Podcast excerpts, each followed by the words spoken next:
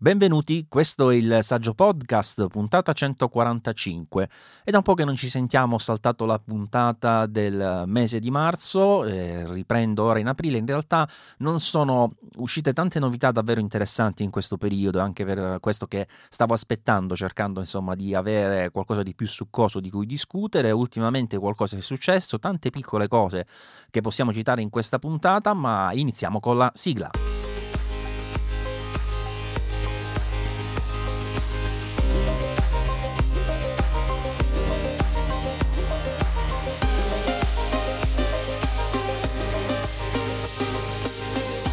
Intanto vi presento il mio ospite di questa puntata che è Massimiliano. Ciao Max. Ciao Maurizio, ciao a tutti gli amici del Saggio Podcast. Ovviamente la sua voce la sentite spesso insieme a me nel podcast Cose che se non seguite dovete farlo ogni puntata, cioè una puntata ogni lunedì mattina per parlarvi appunto di cose interessanti che proviamo e scopriamo e in questa puntata invece del Saggio Podcast parliamo ovviamente di cose relative al mondo tecnologico e in modo particolare quello Apple.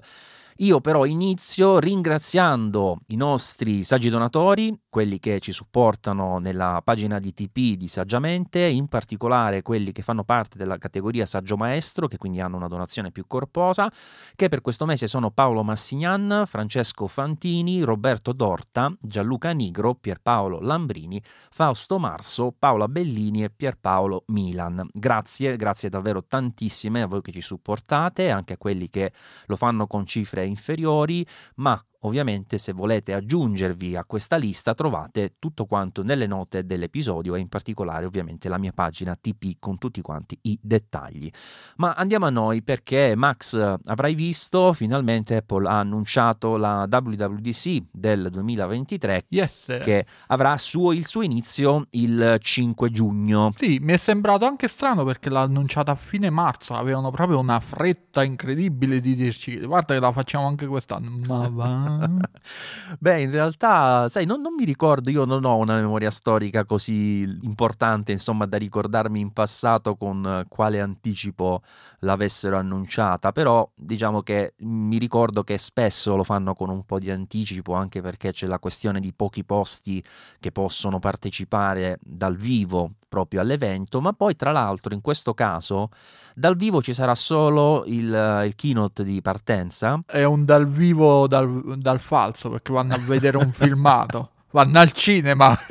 allora, loro non l'hanno chiarito, ma ultimamente stanno facendo questo, cioè quelli che stanno lì dal vivo vedono semplicemente un, uh, un filmato preregistrato, perché poi tutto il resto del materiale formativo viene reso disponibile sul sito, è lì che è fruibile in remoto, per cui, bah, insomma, è giusto il pregio di dire sono stato in presenza a Cupertino. E ho pagato mille dollari per il biglietto, perché mi pare che questa è tipo la cifra per, per entrare. Ma, ma ormai ormai è proprio una lotteria perché devi fare la richiesta per partecipare. Insomma, Poi vincono sempre gli stessi, è una lotteria curiosa. Ma credo che alcuni posti siano comunque prenotati per uh, alcune persone. Sì, comunque questa WWDC 2023 ha uh, un invito uh, che come al solito ha fatto partire il Toto Previsioni, cosa rappresenta, cosa suggerisce. Ma tu cosa ci vedi nell'invito Apple? Sembrano tipo i test eh. di Ro- Rorschach, Rorschach, Rorschach mi pare. Rorschach, sì. A me sembra un po' l'audio spaziale. Lo dico in italiano. Eh, diciamolo in italiano. Sì, guarda, in realtà molti trovano un riferimento più chiaro rispetto a qualcosa tipo il visore, no? Il visore che si dice Apple dovrebbe realizzare ormai da una vita, eh, per la sua forma, perché ricorda un po' l'occhio, ricorda un po', ma io insomma, queste cose mi annoiano terribilmente. Ho letto anche di qualcuno che ci ha visto la lente convessa dell'angolo di campo giusto che si utilizza utilizza proprio sicuramente nei visori. Va bene. Bravo. ma, ma, che poi sicuramente ci avranno degli, diciamo, delle indicazioni per cercare di far trasparire qualcosa volontariamente o involontariamente, no? Perché una traccia c'è, immagino, per fare sti Sì, la traccia la mettono sempre, proprio sta pure lì il giochino per far parlare un po' dell'evento, quindi effettivamente qualcosa che rimandi per un giorno si dovrà dire qualcosa, insomma, mica si può parlare solo dell'invito. Eh, infatti. Poi uscirà anche la versione in AR, perché è sempre uscita da qualche anno a questa parte la versione in AR del logo e quindi si parlerà per un'altra giornata di questa cosa qua. Ma magari noi andiamo avanti con il discorso. Infatti, Apple è maestra comunque da questo punto di vista. Senti, io per quanto veramente odio parlare di rumor in generale, ma soprattutto quelli che si protraggono così tanto nel tempo, come il caso del visore AR, VR, eccetera, eccetera, di Apple, che credo ormai se ne parli da tre anni, se non forse di più, una roba sì. che è pazzesca, cioè credo che neanche prima che arrivasse l'iPhone se ne è parlato con tanto anticipo. E voglio dire, l'iPhone parliamo di un prodotto che ha rivoluzionato tutto, no? Eppure sì, se ne è parlato un anno, due anni, forse qualcuno estemporaneamente l'avrà pure tirato fuori così quando c'era solo l'iPod, tanto per dire come poteva essere un telefono Apple, però quando è diventato un rumor ufficiale, diciamo, poi è passato relativamente poco, così come per l'iPad, così come per l'Apple Watch. Qui sono veramente tanti anni che se ne parla e non si è visto ancora nulla. Ora però sull'argomento torno, e anzi ci arrivo forse per la prima volta, perché vorrei con te ragionare su una piccola cosa. Um, intanto non so se hai visto che Tim Cook è stato intervistato su GQ. GQ. Sì. Ovviamente in tutto quello che è stato il discorso è venuto fuori l'argomento del visore perché ormai è tra i prodotti un pochino eh, più attesi se vogliamo da, da, parte di Apple perché per il resto per quanto riguarda iPhone, iPad, Apple Watch siamo più o meno lì ormai arrivati e statici e altre categorie da attaccare insomma non se ne vedono se non questa qui. Ci sarebbe sempre l'auto elettrica, la Apple Car. Che poi io Apple Car l'ho sempre pensato come un progetto che non fosse hardware ma software, cioè non l'idea di fare veramente una macchina, ma l'idea di entrare in tutte le macchine eh, come fa CarPlay, ma in modo più esteso. Esatto, insomma. che un po' si è materializzato con quel CarPlay bellissimo che abbiamo visto l'anno scorso alla WWDC. Esatto. Che si impossessava di tutti gli schermi dell'auto. Era una soluzione molto figa perché ancora non viene applicata da nessuna casa.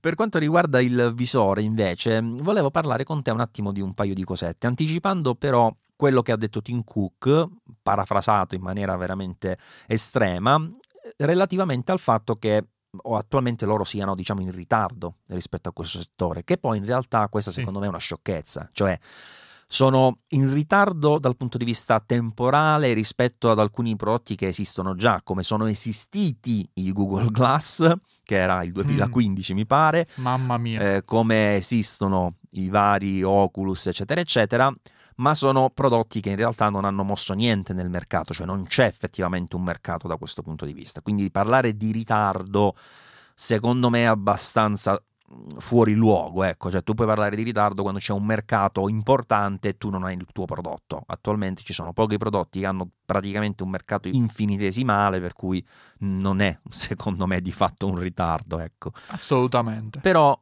la cosa interessante è che uh, Tim Cook, vabbè, ovviamente ha cercato con il suo modo di far capire che non stanno cambiando di base la loro idea, ma semplicemente che rispetto al passato oggi ci sono delle tecnologie che ti consentono di fare ciò che prima non era possibile nel modo giusto. Mi è piaciuta il fatto che avesse citato Jobs con una citazione interna in realtà, cioè fra un discorso fra lui e Steve in cui Steve gli ha detto non ti fossilizzare sulle sulle vecchie posizioni, se le cose cambiano, cambia idea pure tu, parafrasato. Sì, sì, sì, ma è assolutamente questo ed è così che è giusto. Però la cosa su cui mi volevo un attimino soffermare con te è questa. Lasciando stare il discorso tempistica, cioè se davvero arriverà nella WWDC, quindi proprio a breve oppure tra un anno, due, non lo so, non mi interessa. Diciamo che parliamo del momento in cui arriva questo prodotto. Ora mi chiedo, secondo te come dovrebbe farlo Apple? Perché loro, come sai, hanno questa abitudine e lo ha anche detto e ripetuto Tim Cook in questa intervista, di cercare di non fare quello che fanno gli altri, no? Cioè, l'ho detto, a me non interessa prendere una serie, diciamo, di componenti, metterli insieme e fare la cosa che fanno tutti. A me interessa fare un prodotto che abbia una tecnologia diversa, una tecnologia innovativa ed essere padroni, diciamo, di quella tecnologia. Sì. che è stata la mossa vincente di Apple uh, del, praticamente sempre. Infatti. E allora mi chiedo come potrebbero essere questi glass, questi vis- questo visore diciamo realizzato da Apple.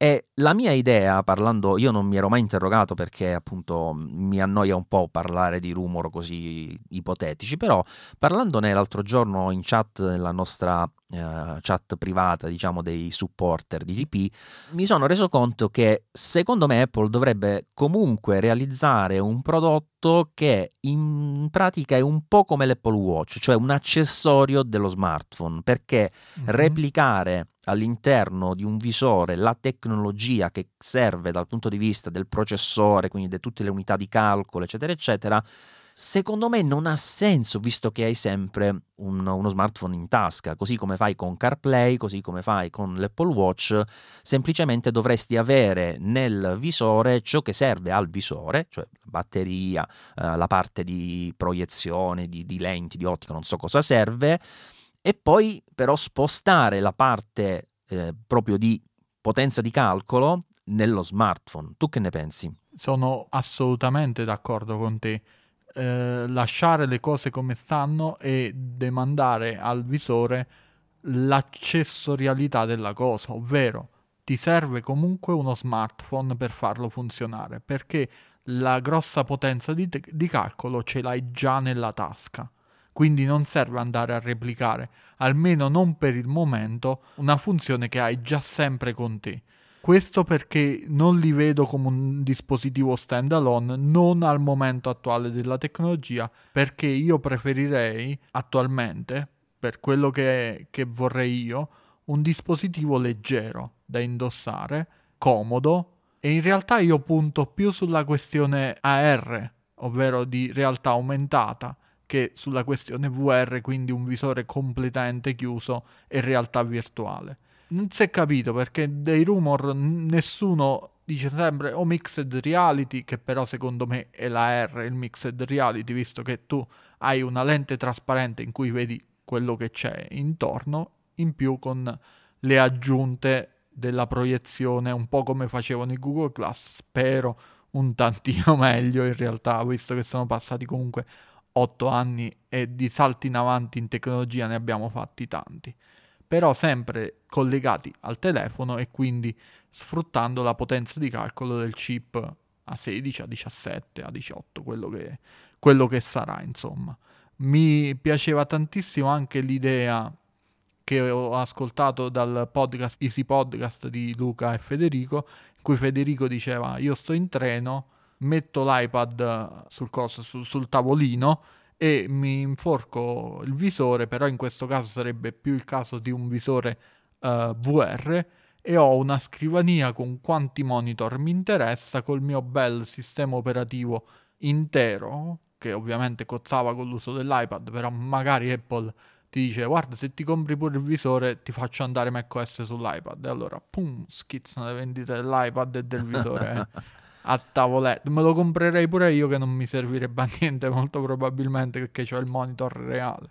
Però insomma, effettivamente le strade esplorabili ce ne sarebbero tante. Bisogna capire Apple a quale è più interessata. Se è un dispositivo che può attaccare più verso la massa e quindi secondo me un dispositivo AR o un dispositivo che possa essere più utile a una nicchia di persone come sia un dispositivo VR, quindi adatto magari al gaming o perché no a postazioni multimonitor e queste cose qua. E tanto altro che magari in questo momento non ci viene in mente però come te lo presenta Apple ti dice ah giusto. Eh sì vabbè quello funziona sempre perché ovviamente devono presentarti qualcosa che va al di là di quelle che sono le tue banali aspettative, perché esatto. altrimenti hai fatto il, il compitino, insomma, no?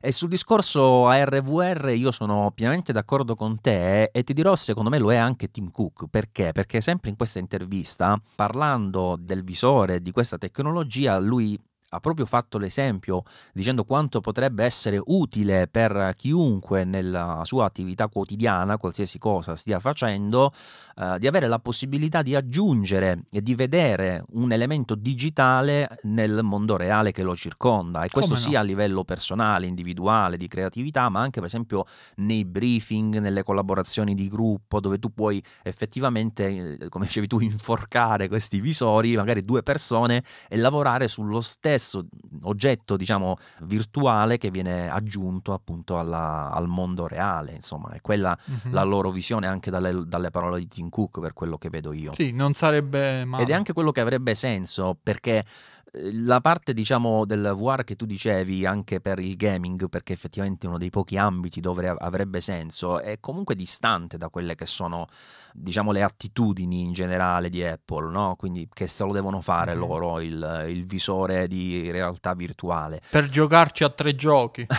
Ma è appunto quello o magari avrà senso quando si arriverà, ma questo credo sia veramente lontano alla possibilità di creare un mondo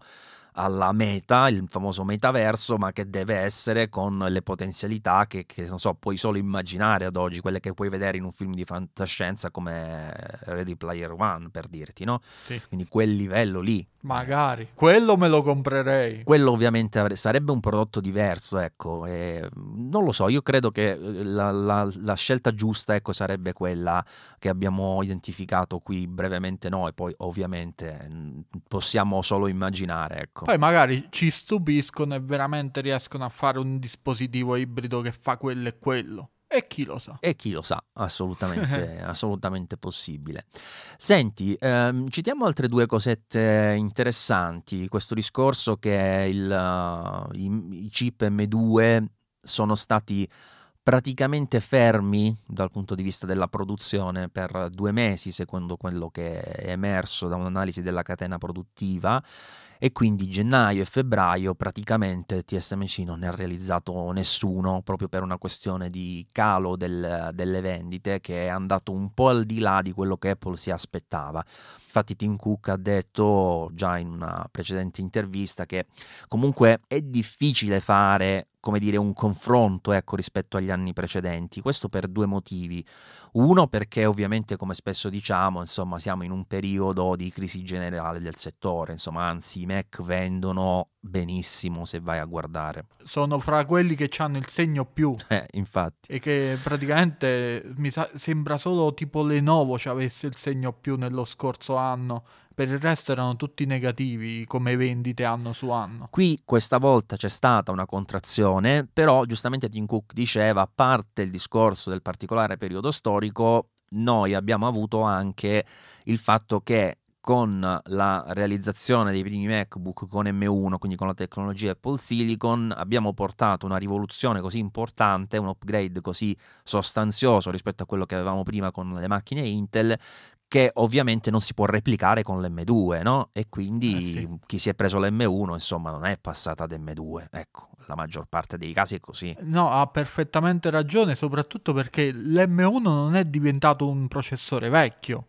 in senso assoluto. Perché l'M2, sebbene abbia più core CPU più core GPU, eh, lo vedo ehm, soprattutto nella versione base non così distante dalle prestazioni dell'M1 e quindi a meno che uno non desideri il design nuovo dell'Air nuovo, diciamo, eh, si può prendere un M1 con 900 euro, un Air M1 con 900 euro, che fa praticamente tutto quello che fa l'Air M2. Sì, e poi se vai a cercarlo anche su qualche canale un po' più eh, di nicchia, insomma, al di fuori di quello che può essere Amazon, io l'ho visto anche a 700 euro, 750, cose così, il eh, MacBook Air M1 che magari ecco non è la stessa garanzia, tranquillità, però eh, veramente è una macchina che ha raggiunto un rapporto qualità-prezzo ancora superiore rispetto a quello che aveva all'inizio. E vi garantiamo che ci puoi fare davvero di tutto, anche il montaggio video Full HD, ce l'ho fatto, ce lo faccio ancora. Guarda, io ho ancora il MacBook Air M1, Pure io. il MacBook Pro 14 pollici M1 Max e il MacBook, il Mac Studio, scusa, M1 Ultra, cioè ho tutta la linea ancora M1 eh, in casa e al lavoro. Io t'ho fregato perché mi sono preso anche il Mac Mini M2, che stava in super offerta su Amazon e non potevo lasciarlo lì. Quindi... Ma io ho avuto l'M2, l'M2 Pro del Mac Mini, Eh sì. alla fine l'ho venduto per questioni di ridondanza, non sapevo che farci con quella macchina. Vabbè, perché c'ha il Mac Studio alla fine, quindi Eh, power, c'è un Mac. Studio, il MacBook Pro 14 pollici M1 Max che è comunque una bestia, cioè se lo colleghi a un monitor va super bene. co- Io l'ho usato come macchina principale di lavoro finché non mi è arrivato il uh, Mac Studio, quindi veramente va, va super bene, Eh, sì. per cui non mi sono proprio posto il Va problema. come il mio Mac Studio praticamente. Eh, praticamente sì, eh, praticamente sì.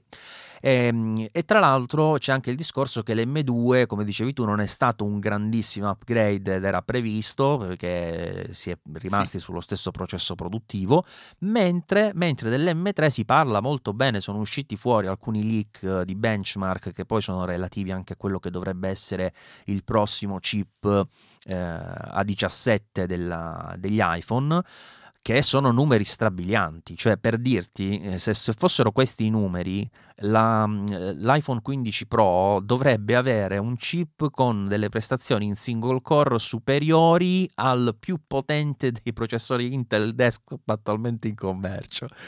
Cioè, renditi conto dove stanno arrivando questi, sono fuori di testa. Allora, la questione è che non è che non ci credo, io ci credo. Cioè, loro si sono mantenuti per fare l'M2. A me non me lo toglie nessuno dalla testa che loro abbiano tirato volontariamente il freno alle prestazioni dell'M2. Perché questi sono capaci di, di, di tirare fuori delle cose. Cioè, l'abbiamo visto con l'M1.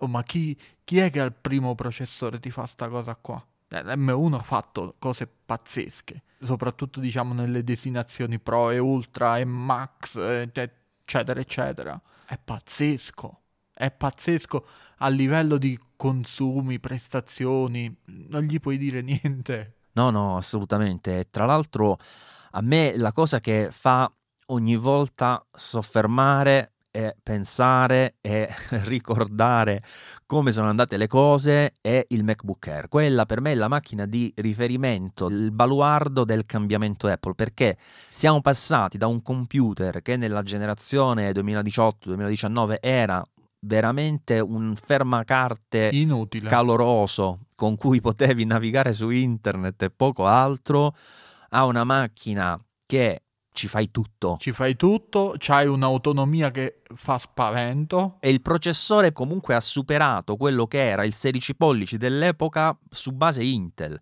non la scheda grafica, ma il, il processore. Cioè, Sì, veramente Apple con M1 ha, ha sbaragliato ogni cosa, ha cambiato tutto di quello che poteva essere la percezione di questo mondo e con M2 non poteva fare la stessa cosa. M3 a quanto pare sarà un bel salto invece grazie al passaggio a 3 nanometri, però ti devo dire la verità, non sono sicuro che la situazione dell'M2 sia stata una scelta precisa di Apple, cioè ci sta che mh, ora non vadano a stravolgere le tecnologie in maniera importante da una generazione alla successiva, ma c'era anche il discorso che al tempo TSMC non era ancora pronta per uh, i 3 nanometri, che era comunque un elemento importante per avere uh, maggiori frequenze operative, più spazio, quindi più core, eccetera, eccetera, e consumi minori. E quindi ecco, forse questa attesa per M3 è stata un po' necessaria, se vogliamo. Comunque, comunque sicuramente sarà uno dei prossimi passaggi davvero importanti in famiglia Apple. Beh, tanto nel frattempo dobbiamo aspettare ancora il processore per il Mac Pro. Io secondo me ce lo fanno vedere il Mac Pro alla WWDC. Ho quest'idea. Avrebbe senso, avrebbe senso perché diciamo che ormai aspettare ancora fine anno per parlare di quello è difficile anche perché a quel punto dovrebbe essere pure lui basato sui 3 nanometri, mentre credo che mh, almeno nella prima generazione sarà vincolato ad M1 se non ad M2, insomma, ma lì, non oltre, come base tecnologica. Secondo me vanno di, di M2 Ultra Max Pro, co- come decideranno di chiamarlo, insomma. Allora, se prendono come base, diciamo, quello che c'è ad oggi, M2, se hanno fatto una soluzione ancora più pompata, allora potrebbe essere anche l'M1, tipo una versione super extra max, potrebbe essere dell'M1, perché dell'M2 ancora non abbiamo visto l'Ultra, per dire. Eh sì, sì, sì, è giusto. E un'altra cosa, io non credo al rumor che abbandoneranno il Mac Studio. Non ci credo. Per, per me il Mac Studio è posizionato benissimo per i professionisti. Sono d'accordo, sono d'accordo. Soprattutto la versione base che hai tu Eh, è proprio sì. la macchina che doveva sempre essere presente nel, Sì, sì, sì. nel catalogo Apple. È, è una macchina che è capace di accompagnare un professionista per 3-4 anni in tranquillità. Ma secondo me pure di più. Eh, Vabbè, sì, diciamo, eh, sta, sta gente che lavora con computer di 10 anni, professionisti che lavorano con computer di 10 anni, quindi sì, Diciamo che con i nostri standard, ecco. il mio caso specifico, secondo me io questa è una macchina che terrò ancora altri 2-3 anni. Certo, eh, tra l'altro la cosa bizzarra, se vogliamo, è che riprende un po' il concetto del eh, Mac Pro 2013 a cilindro, che è stato un po' un flop commerciale per diverse motivazioni, però in un momento storico e con una tecnologia tale che lo rende più interessante. In cui se lo possono permettere. Esatto, perché poi anche il posizionamento di prezzo era più o meno quello, eh. Eh sì, se ci avessero avuto i processori Apple Silicon in quel cilindro là, staremmo parlando di un'altra storia, secondo me. Sì, sì, sì, anche perché ah, io sono in questo momento oh, con il mio Mac Pro 2013 e credimi che spesso mi cade l'occhio perché continua ad essere uno dei computer più belli mai Sì. visti nella storia dell'informatica. Cioè, io non lo so se l'hanno messo in qualche museo, ma dovrebbero farlo. Sicuro sta nel tuo museo personale. Nel mio sì, nel mio sì ed è veramente spettacolare. Cioè, se io penso al Mac Studio, per carità, funzionale eh, dal punto di vista delle porte, eccetera, eccetera, e però lo guardo e guardo questo, Il Mac Studio è solido, ha badato proprio alla praticità e alla solidità. Cioè è un cubotto praticamente. sì, non ha, non- ha nessun colpo, diciamo, stilistico particolare, ecco, mentre questo è veramente un- una chicca.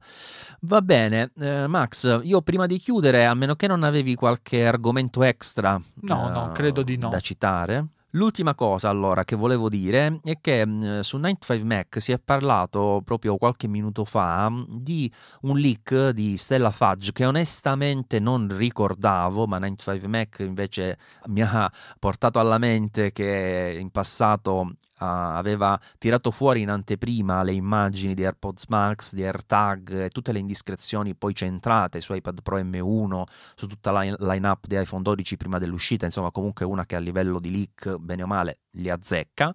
E questa dice che a breve alcuni servizi Apple, per la verità tutti al di fuori di iCloud, saranno interrotti per alcuni vecchi sistemi operativi con un elenco anche che parte da iOS 11, macOS 10.13, WatchOS, eccetera, eccetera, eccetera, eccetera. Ora, due cose secondo me interessanti sull'argomento, Max. Sì. La prima è che comunque c'è già una pagina sul sito Apple pronta che dice se ricevi una notifica che indica che la tua versione del software non supporterà più i servizi Apple, ecco cosa puoi fare. Quindi questa cosa bene o male è in cantiere. È conclamata. Non se l'ha inventata, se no non facevano la pagina di supporto.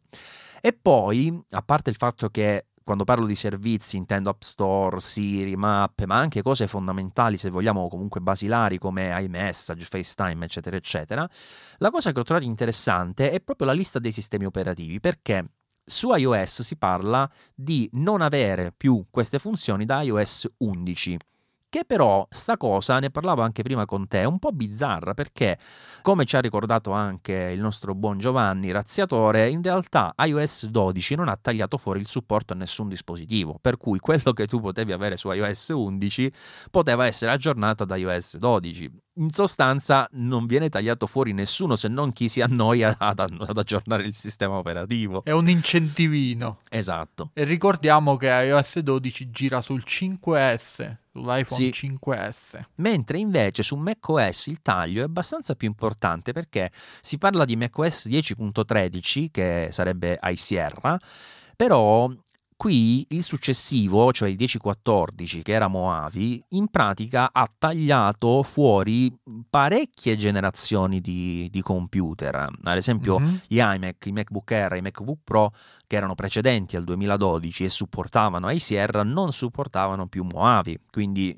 c'è stato un bel colpo da quel punto di vista. Per cui su macOS molti utenti che bene o male potevano continuare a usare tutti i servizi al completo si troveranno diciamo al di fuori uh, del, dell'ecosistema Apple per quasi tutto perché arriverà solo iCloud, quindi backup, magari la condivisione di qualche questione tipo file, eccetera, eccetera.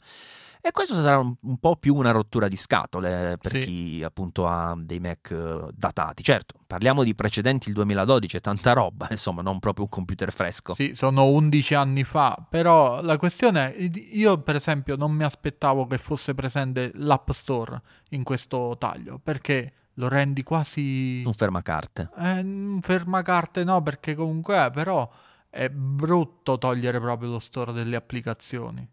Già in passato Apple comunque forniva un pessimo supporto ai vecchi computer proprio per l'App Store, per la gestione delle vecchie app, per generazioni, cioè sì, versioni sì. precedenti, eh, cioè un casino. Ora con questa cosa aggiuntiva, se andrà in porto, sarà veramente una bella rottura. Cioè, chi ha quei vecchi Mac o si mette Linux o Windows, oppure deve andare con OpenCore, mi pare, quel sistema per sbloccare sì, l'installazione sì. dei nuovi sistemi. Che però non l'ho mai usato, devo dire. Eh, ma non sempre dà ottimi risultati, soprattutto sugli iMac con schede Nvidia, eh, se non mi sbaglio ci sono dei problemi con i driver, eccetera, eccetera, perché non sono stati più aggiornati per i sistemi operativi, quindi non sempre si riesce a fare un'installazione degna di nota. Insomma, si va a perdere un po' di quella stabilità che si ha effettivamente sul Mac. Comunque, una brutta mossa, diciamo, secondo me, non tanto per la necessità di farla, perché io capisco la, la, volontà di svecchiare, di snellire il codice, però proprio per la caratteristica intrinseca che ha Apple nella gestione dei vecchi computer, che effettivamente la rende eh, pessima rispetto a Windows. Cioè, tu se hai una macchina Windows di 50 anni fa, bene o male, il sistema operativo lo installi. Cioè, vai. E però sono proprio due filosofie diverse perché effettivamente anche Windows ha tagliato il supporto, Windows 7 eh, ha molti dei componenti web e quindi quando navighi hai problematiche nella visualizzazione dei siti eccetera eccetera. Però metti Firefox e vai avanti. Vero, vero, ma poi Windows 10 si installa praticamente dappertutto, mm. eh, quindi bene o male non è, non è un grosso problema. Va bene, Max, grazie per avermi fatto compagnia in questa puntata del Saggio Podcast. Grazie a te per avermi invitato. Grazie ovviamente a tutti i nostri ascoltatori. Visto il periodo, ne approfittiamo anche per farvi gli auguri di Pasqua, Pasquetta, insomma, per tutte queste giornate di festività. Sì, sì, tantissimi auguri anche da parte mia e vi salutiamo. Sì, ma prima vi ricordiamo che se vi va, lasciare ovviamente una recensione al podcast è sempre una cosa molto molto gradita e si fa in maniera semplicissima, basta andare su Apple Podcast, mettere le stelline e aggiungere una piccola descrizione in modo tale che possiamo vedere il vostro commento e ringraziarvi nella prossima puntata. Grazie ancora a voi, grazie ancora a Max e alla prossima. Ciao. Ciao.